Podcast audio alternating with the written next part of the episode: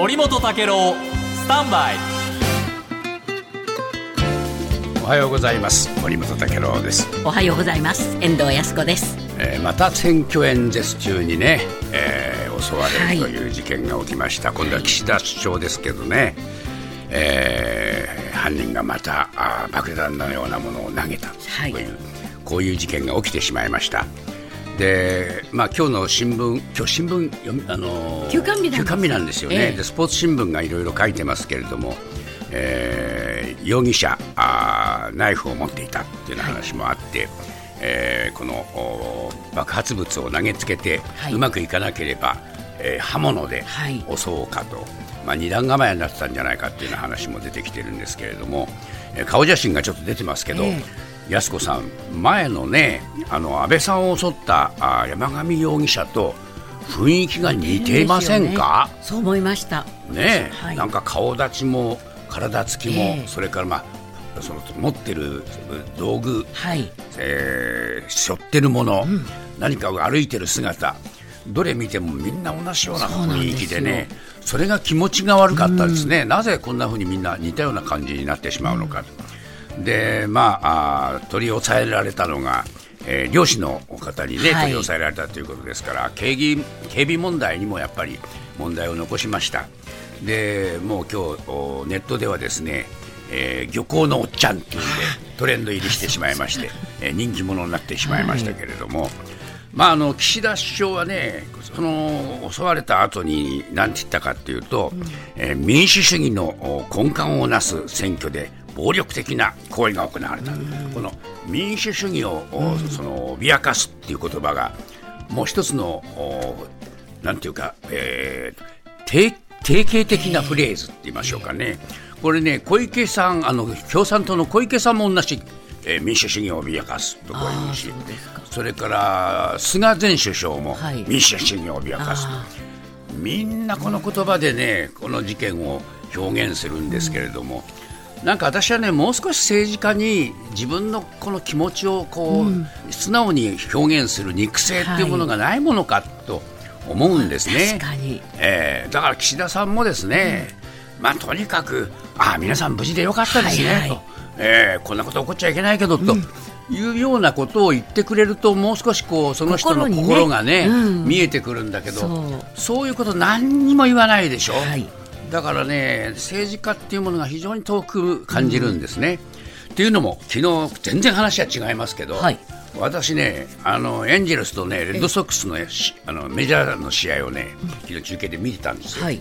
そうしましたら、その中にね、ええ。ジャスティン・ターナーというね、ええ。ーレッドソックスの選手出てきた、この人ね、ドジャースにずっといた選手ですけど、はい。えーレッドソックスに去年あのえー移籍したんですね、でこの彼がね、えー実はね、えーあのとてもおいなんていうか人格的な人、は顔はね、ひげもじゃでね、ええ。怖い顔してるんですけど、もう37歳になるんですけども、去年、えーロベルト・クレメンテ賞というね、賞を受賞したんです、この人。はい。で、これはどういう賞かというと、えーフィールドの内外で並外れた人格のある人、そして慈善活動を積極的にやってる人、こういう貢献をした選手に贈られるというもので、えーまあ、このターナーはそれをお受賞してとっても光栄だと言って。で昨日その、お NHK の BS の中継の中でこのおターナーのインタビューが出てきたんです、これがね、ええ。肉声でね感動的なんですね、自分の言葉で喋ってるんですよ。はい。そのね自分はこのドジャースとかレッドソックスっていうえメジャーの球団でし仕事ができる、はい。大変恵まれていてもう感謝してるんだと、でそういう自分は、えー恵まれた環境にあるっていうことを感謝するっていうことと同時に、だったら恵まれない人たちに貢献するっていうのが私たちの責任なんじゃないかと思うんだよと。だから私は本当に小さなことをね、自分でできることをやろうとしただけなんだけども、この賞をもらってとっても光栄だと、こういうふうに言ってるんですね。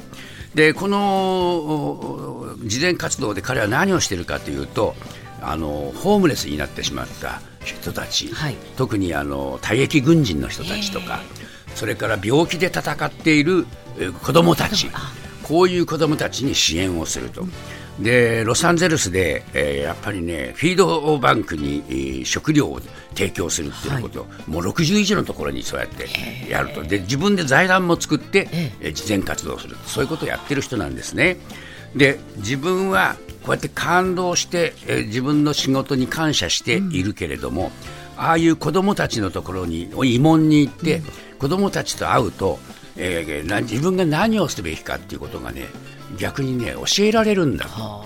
あ、そして、えー、社会が違って見えてくるんだ、え。ー、うん。え。ー、こういうふうに言うんですよ、え。ー、でそれはねとても自分がね教えられることなんだ、うん、自分にとってもとてもねありがたいことなんだよって。もうね聞いてて涙が出るようなね、ね、言葉なんですよ、だからねやっぱりねこういうことをね政治家も言ってほしいと。本当ですね。思うんですね、うん、だからそういうことがねとてもね、えー、残念だなと。聞こえませんもんね、えー、こんなね事件が起きて、はい、えそしてまあ本当にちょっと怪我をした人もいるけれども、うん、重傷にもならずに済んだっていうことは、不幸中の幸いだったわけなんだから、はい、岸田さんはねこういう時こそもっともっと自分の肉声でね、ものを話してほしいなと改めて思います。